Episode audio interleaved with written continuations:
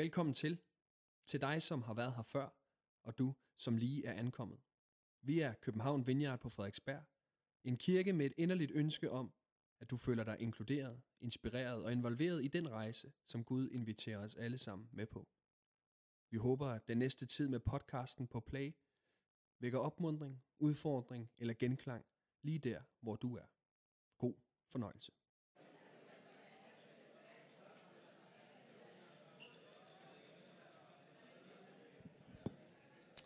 Lad os gå og tage plads. Så fortsætter vi.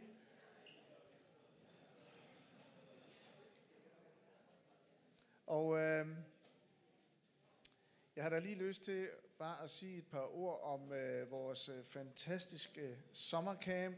Jeg tænker, at der her var flere, der var med på sommercamp. Øh, og øh, det var første gang, vi overhovedet har holdt en sommercamp, øh, en dansk Vineyard Sommercamp, og det var på grund af covid'en. Øh, og øh, temaet for i år, det var sammen om Guds drøm, og det var altså, det var stort. For nogle år tilbage, da vi startede, der var der kun én vignetkirke, og i dag så er vi øh, syv vignetkirker plus nogle projekter, og vi samlede til den her sommercamp 500 mennesker, og jeg tænker, hvis ikke der havde været restriktioner, så kunne vi måske have været 700-800 mennesker. Og jeg følte i hvert fald, tror jeg også en del andre, som sådan, man fornemmede sådan næsten et historisk vingesus, fordi at det var så tydeligt for os alle sammen at se, at en helt ny kirkefamilie er vokset frem i Danmark.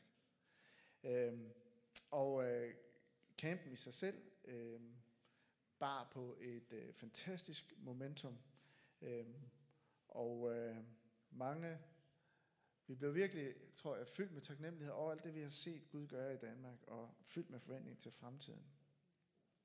Som nogle af jer sikkert har lagt mærke til, og hvis du er ny her, så har vi fokus på at bede øh, for hinanden og bede for syge her i vores kirke og i Vineyard. Det gør vi i Vineyard, og hvis man følger Jesus og følger ham i Bibelen, så vil man se, at det bruger han meget øh, tid og, øh, øh på at gøre. Og det vil vi også gøre. Jeg vil også lige forberede dig allerede nu og sige, at når vi kommer til slutningen af gudstjenesten her, så vil vi bede for alle, der har lyst til at blive bedt for, øh, om øh, for helbredelse. Så det vil jeg sætte fokus på i dag. Øh, jeg har nogle gange haft lidt ambivalent med det her emne, fordi at det, ikke er, det er langt fra altid, man ser mennesker blive helbredt. Så der er mange gode grunde til, at man øh, måske øh, ligesom sætter det lidt til en side. Men øh, jeg havde besluttet mig for, at på et tidspunkt skal jeg tale om det her, og jeg kommer til at tage afsæt i en af de mest skribende historier i Bibelen. Øh, men først, så skal vi se en kort øh, video af Elisabeth fra Thy, som har en fantastisk søster, som gider du ikke rejse dig op i Jes? I kan godt lige give Iris en hånd. Tak, Iris. Iris og Elisabeth, de er bare et par fantastiske øh, søstre, og var med på sommercamp. Og er det ikke rigtigt, Elisabeth, hun kom der med på afbud, for det var fyldt op, ikke Iris? Ja. Og øh, allerførste aften, der gik, øh, øh, der gik Elisabeth op til forbøn på campen. Øh, og øh, sidst på campen, altså fem dage senere, så i det vi jo ved at forlade indkørselen til, for campen, så optog jeg den her video med Elisabeth, som I skal se nu.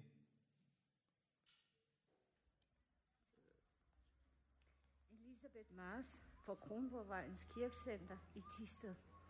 Jeg var så heldig at komme med på Vineyard her, og har haft min i mange år ødelagt min hørelse, ingen hørelse, min balancenave, og de sidste par år har været rigtig slemt med. Jeg skulle gå med stave, og jeg fik synsforstyrrelser med kvalme og må hen og lægge mig. I mand, søndags, da jeg var til forbøn, og vi skulle komme frem, siger jeg til mig selv, det er ikke mig. Og der blev sagt, jo, det er dig. Gå nu, du kan godt. Og jeg gjorde det. Og Jesus var så tæt på mig, fulgte mig ned til forbederen. Jeg gik derfra, kunne holde balancen, kunne smide min stave væk. Synsforstyrrelser med kvalmen har jeg ikke haft siden i søndags. En tinnitus, voldsomt som en hyletone, er en blid susen nu. Det har været så fantastisk. En stor velsignelse. Jesus er med os, og han helbreder. Selv den dag i dag lægger han hænderne på os og helbreder os. Gå til forbøn og fortæl jeres historie. Det er fantastisk, og jeg er så høj og så ydmyg over alt det, der har sket. Tak til jer, min hjerte.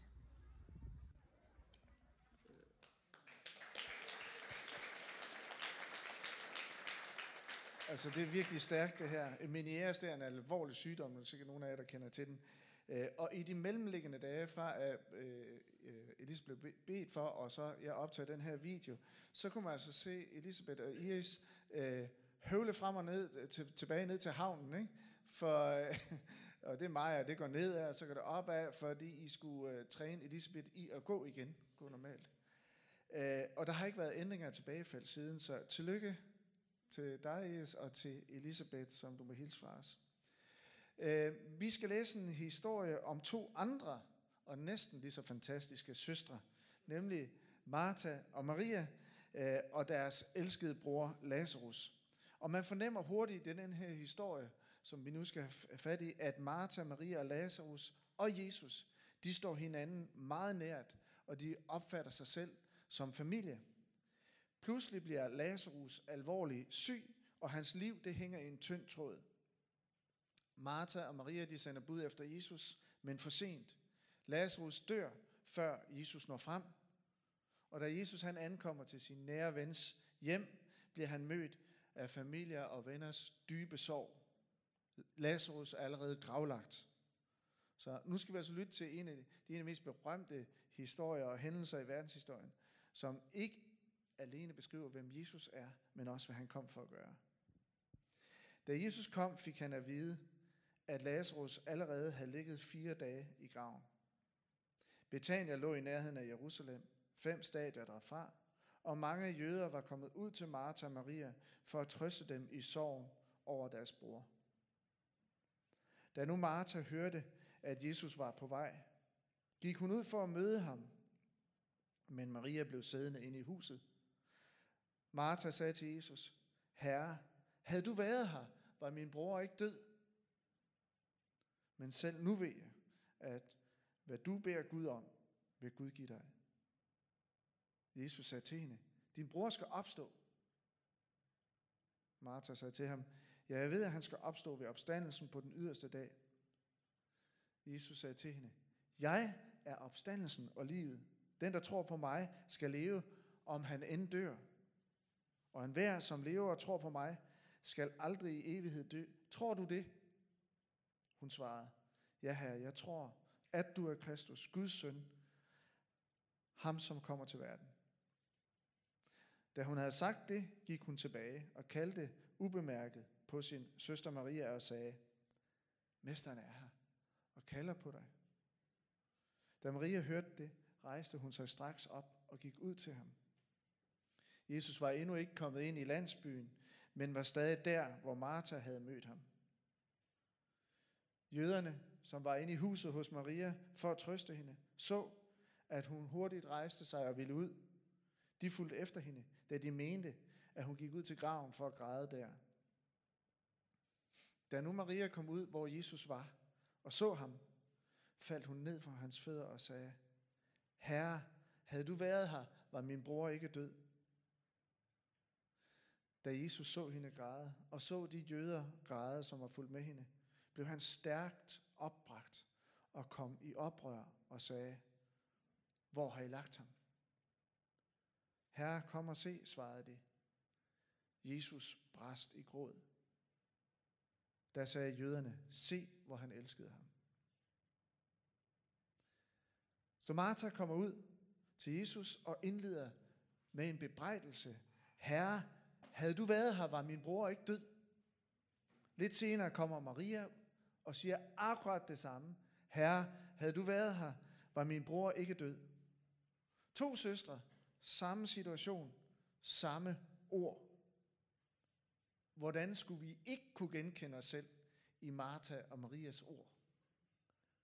Herre, havde du været her, havde du bare grebet ind i min situation, eller dem jeg elsker, havde du grebet ind i en sygdom, havde du grebet ind i min ulykke? Havde du grebet ind i min ensomhed? Havde du grebet ind i mit tab, i min isolation? Martha og Maria, de sætter ord på den oplevelse, som vi er rigtig mange, der kan genkende. Gud, hvis du er til, hvorfor griber du så ikke ind? Og medmindre du allerede på forhånd har fuldstændig afvist Guds eksistens, er jeg ret sikker på, at du kan genkende det spørgsmål, Martha Maria stiller. Fordi sygdom, ulykke og ondskab tvinger det samme spørgsmål frem i os alle på et eller andet tidspunkt. Hvis du virkelig er til Gud, hvorfor tillader du så det? Teologerne de kalder det for teodicé-problemet, eller det ondes problem. For hvis man siger, at Gud han er god, Gud er kærlig og almægtig, hvordan kan det så være, at det onde til syneladende reagerer alt for mange steder på vores jord? Fordi en almægtig Gud vil jo uden videre kunne hindre ondskaben i at eksistere. Og hvis Gud er kærlig og god, hvorfor skulle han så ikke gøre det? Så enten er Gud, enten er Gud god, men ikke almægtig, eller også er Gud almægtig, men ikke god. Og jeg kender altså ikke, jeg har læst noget om det her, og jeg kender ikke nogen, der har løst problemet. Så hvis du har en løsning, så kom lige og hiv fat i mig. Øhm, Anna og jeg, vi har ikke haft den øh, sommerferie, som vi troede, vi skulle have. Min øh, kone Anna havde øh, desværre et par uheld. Først en mindre hjernerystelse, som hun blev indlagt for, og kort indlæg så et par uger senere en infektion og indlagt for anden gang. Og øh, det var ikke sådan lige, man planlægger sin sommerferie. Jeg synes, det er synd for Anne, hun er, har nok at bøvle med. Og øh, da jeg kørte efter ambulancen i egen bil, og det bare regnede tæt, jeg var chokeret, jeg var bevæget og bebrejdende. Og sagde til Gud, og du skulle passe på os, Gud, eller hvordan var det lige? Det gør du bare ikke særlig godt. Kunne du må ikke bare gøre det lidt bedre, sagde jeg til Gud. Jeg hørte en sand historie om en ung mand, og vi er i Jylland, på 25, stadig hjemmeboende. Og da han pludselig fornemmede, begyndte at fornemme, at det trækker op til, at han skulle øh, betale lidt til mad og husleje, så begyndte han at tænke strategisk. Han blev spurgt af moren, kan du ikke købe lidt ind? Og at det er en sand historie det her. Og så kom han hjem med varerne for i alt, jeg kan huske, det var 129 kroner. Og for en gang skyld, så forlangte han ikke penge tilbage for indkøbet, og sagde flot, at det skulle han da nok betale. Det er jo meget strategisk tænkt. Og da det så alligevel nogle måneder senere gik op for ham, at han alligevel skulle betale noget husleje, så fandt han min sanden sin lille fedtede indkøbskvittering frem, og forlangte, at hans mor alligevel skulle dække den regning. Så han gemte på sin regning. Øh, I, i øh, 2000 og 2000, der fik jeg pludselig en øh, høreskade. Uh, jeg fik tinnitus, og samtidig så var jeg udbrændt af stress. Og min kone Anne var på, den, på det tidspunkt øh, gravid fjerde gang, for fjerde gang, og hun hostede konstant i et døgn. Øh, man havde overset en øh, kold lungebetændelse. Og jeg glemmer aldrig de aftener der, hvor jeg lagde hovedet på puden, efter at have taget en ordineret sovepille, fordi det var altså kørt helt af sporet for mig. Og så vidste jeg, at nu skulle jeg til at slå mig, øh, sove ind med, på grund af den der sovepille der. Øh, og jeg lå i et værelse for sig, og så kunne jeg høre Annes øh, konstante hosten i baggrunden. Hun havde ikke sovet ordentligt i flere døgn, og var nedslidt og gravid. Der fandt jeg også min lille fedtede regning, krøllede regning frem, jeg havde gemt dybt ned i lommen, og så gav jeg den til Gud. Nu har jeg gjort det og det, vi rejste herover for at tjene dig, og hvor er du? Hvorfor griber du ikke ind? Hvad har Anne gjort dig? Kunne du ikke bare tage dig en lille smule sammen, og så gribe ind? Og det kan godt være, at du har nogle lignende oplevelser. Og til det vil jeg sige, at det skal du overhovedet ikke bekymre dig om, og snakke sådan til Gud. Han kan nemlig tage det, kan han. Og det kan han, fordi han er din far. Og hvorfor en far gider ikke at lytte til sit barn, der kommer og nogle gange synes, livet er uretfærdigt? Det er jo det, man har en far til. Han vil faktisk hellere høre på din utilfredshed, end blive mødt af din tavshed. Han er jo din far. Så tal til Gud, også når du er utilfreds. Skæld ham lidt ud, hvis du har behov for det. Ellers så kan det være, at I ender ud i sådan, hvad skulle man kalde det, tålt samvær, hvor du tror på Gud, fordi, ikke fordi du egentlig ønsker det, men også fordi du ikke kan lade være. Jeg ved ikke, om du kender det her, altså man kan befinde sig i det mellemstadie. Øh, han er der jo nok, vi snakker bare ikke så meget sammen. Jeg tror på, at Gud findes, men jeg bryder mig egentlig ikke særlig meget om ham. Gud har det til synlædende, eller sikkert også på samme måde med mig. Og jeg tror, at de her små regninger krøllet sammen langt nede i lommen, dengang vi bad til Gud om at gribe ind, for eksempel over for en sygdom, eller redde et menneske, og intet skete, nemt kan spøge i baggrunden. Når vi for eksempel, og nu kommer jeg tilbage til det med at bede for syge, når vi for eksempel står over for et menneske, som er sygt, som vi kan tilbyde vores forbøn. Små regninger, som repræsenterer en lang række negative erfaringer med, at jamen, Gud griber jo ikke ind tidligere, så hvorfor skulle Gud gribe ind lige nu? Det er jo naivt at tænke, at han vil gøre. Hvilket bare er et endnu et eksempel på, at ledelse typisk kan ende ud i et relationelt problem. Måske gemmer du på flere små, krøllede, fedtede regninger. Måske kan din relation lige nu bedst beskrives med tålt samvær. Din relation med Gud. Måske du bærer på nogle skuffelser, som hindrer dig i at tro på Guds mirakler. Jeg har personligt lavet mig en bønnecirkel, hvor i der står nogle ting, som jeg virkelig beder Gud om at opfylde. Ind i den bønnecirkel, øhm, ind i den bønnecirkel, der findes der en, øh, en bøn om helbredelse af dem, som er tæt på mig, som er syge. En, en bøn om, at Gud han må beskytte min familie. Der er nogle bønder for vores børn.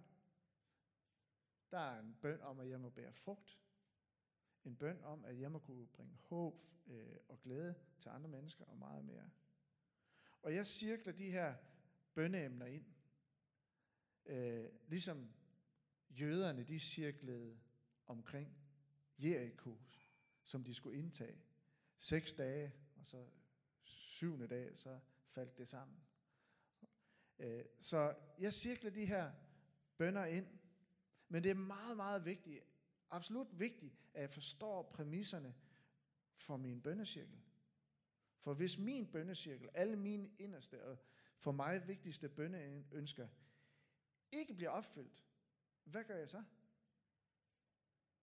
Så jeg må ærligt spørge mig selv, har jeg forstået præmissen for min bønnecirkel? Er min bønnecirkel i virkeligheden slet ikke en øh, bønnecirkel, men en forklædt kontrolcirkel? Hvem skal have kontrollen i min bønnecirkel? Mig eller Gud?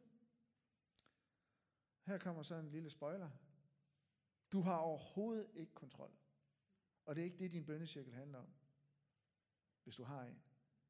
Jeg kan aldrig stille betingelser og sige, nu skulle vi lige have haft en god sommerferie.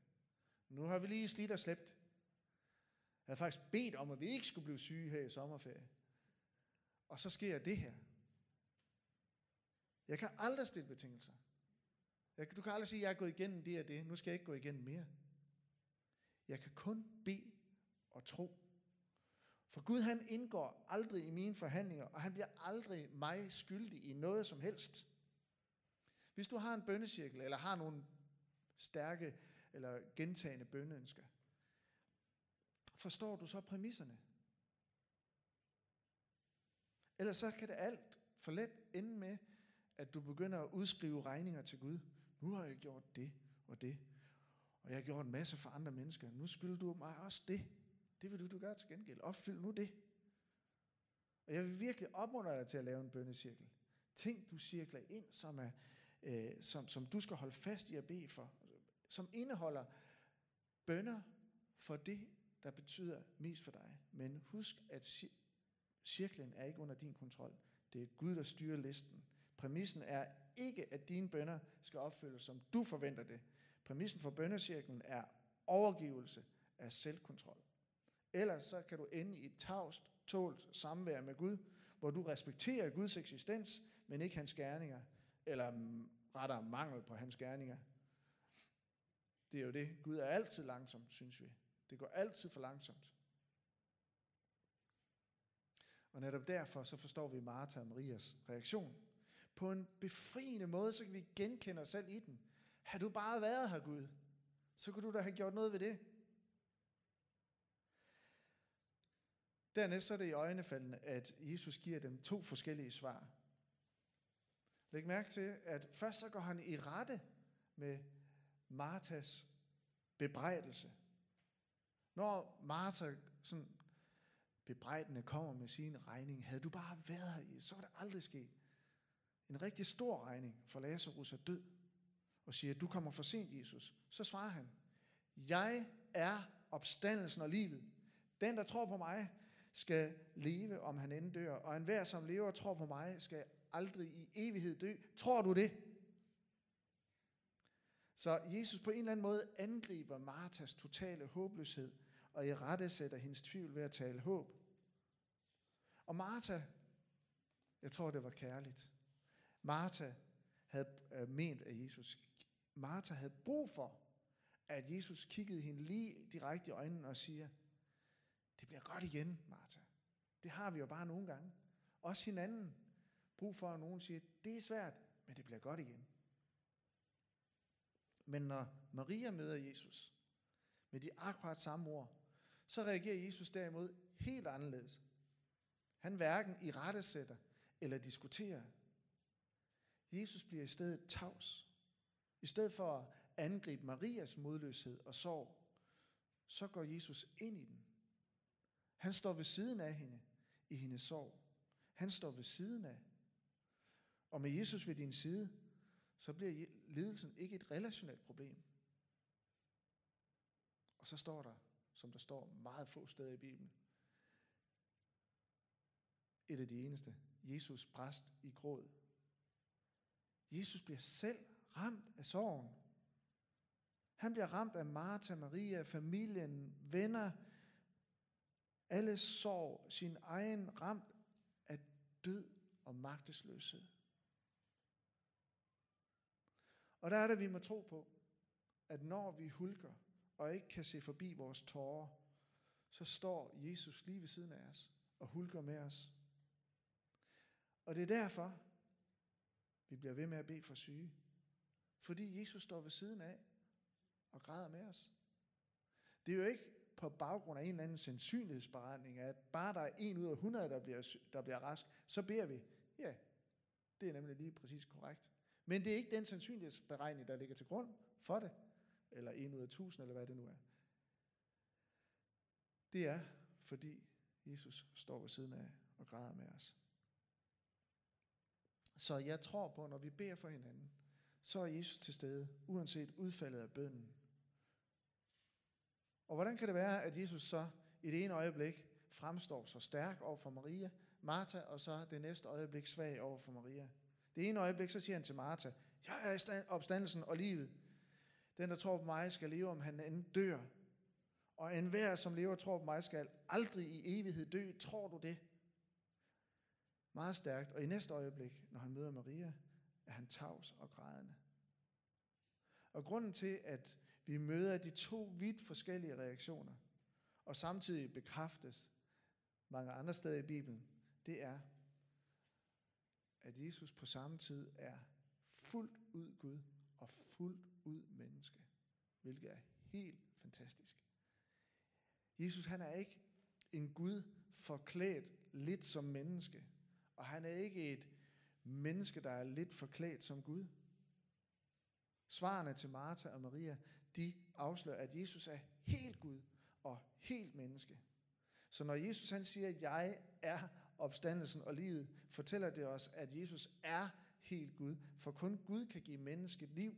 Og Jesus endda, han understreger endda det her ved at sige, jeg er, jeg er den kraft, som giver alting liv og holder alting i live.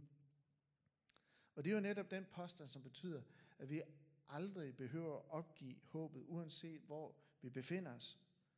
Og når Jesus han så bliver tavs og græder, så er det ikke bare påtaget empati. Jesus er helt menneske. Han lever vores liv. Han bliver oprigtigt ked af det, som vi bliver det. Så når han møder Martha og Maria, så ser vi et glimt af Gud og hans kraft. Jesus er Gud. Og når han møder Maria, så er han samtidig menneske, der bryder grædende sammen og deler vores sorg. Jesus er også følelsesmæssigt udsat, som du og jeg. Sorgen omslutter ham. Jesus er ikke uangribelig, en hellig og fjern Gud, men fuldt ud til stede i lidelsen. Og det er jo netop her, både i Jesu guddommelighed og menneskelighed, at vi skal finde vores trøst hos Gud. At han ikke bare er menneske, der kan græde med os, men han også er opstandelsen og livet. Jesus, opstandelsen og livet, det betyder, døden får aldrig det sidste ord. Og derfor bliver vi også ved med at bede for syge. Selvom vi langt fra ser mennesker, alle mennesker bliver helbredt. Fordi vi ved, at Jesus er fuldt ud menneske, der sammen med os græder over sygdom, og fordi vi ved, at Jesus er fuldt Gud og Herre over liv og død. Så Jesu liv, Jesu opstandelse får os til at bede igen og igen, og Jesu tårer leder os til at bede for sygdom igen og igen. Der står faktisk i salmernes bog om Gud, at du fører bog over min elendighed. Mine tårer er samlet i din lædersæk, de står i din bog. Der er ikke en tårer, der bliver overset af ham. Og lad os så slutte med at læse historien færdig. Men nogle af dem sagde, kunne han, som åbnede den blindes øjne, ikke også have gjort, at Lazarus ikke var død? Der blev Jesus atter stærkt opbragt, og han går hen til graven. Det var en klippehule, og en sten var stillet for den. Jesus sagde, tag stenen væk. Martha, den døde søster, sagde til ham, Herre, han stinker jo allerede. Han ligger der. Han ligger der jo på fjerde dag. Jesus sagde til hende, har jeg ikke sagt dig, at hvis du tror, skal du se Guds herlighed? Så tog de stenen væk. Jesus så op mod himlen og sagde, Far, jeg beder dig, jeg takker dig, fordi du har hørt mig. Selv vidste jeg, at du altid hører mig, men det var for folkeskarens skyld, som står her, at jeg sagde det, for at de skal tro, at du har udsendt mig. Da han havde sagt det, råbte han med høj røst, Lazarus, kom herud. Og den døde kom ud, med strimler af linned, viklet om fødder og hænder, og med et klæde viklet rundt om ansigtet. Jesus sagde til dem, løser. Tak fordi du lyttede med. Vi håber, at du går herfra med mod og nye tanker. Er du interesseret i mere fra København Vineyard, kan du finde os på Facebook, Instagram eller på vores hjemmeside. Du er altid velkommen forbi kirken på Nyvej 7 på Frederiksberg, både til gudstjeneste om søndagen eller i løbet af ugen. Guds fred og velsignelse til dig.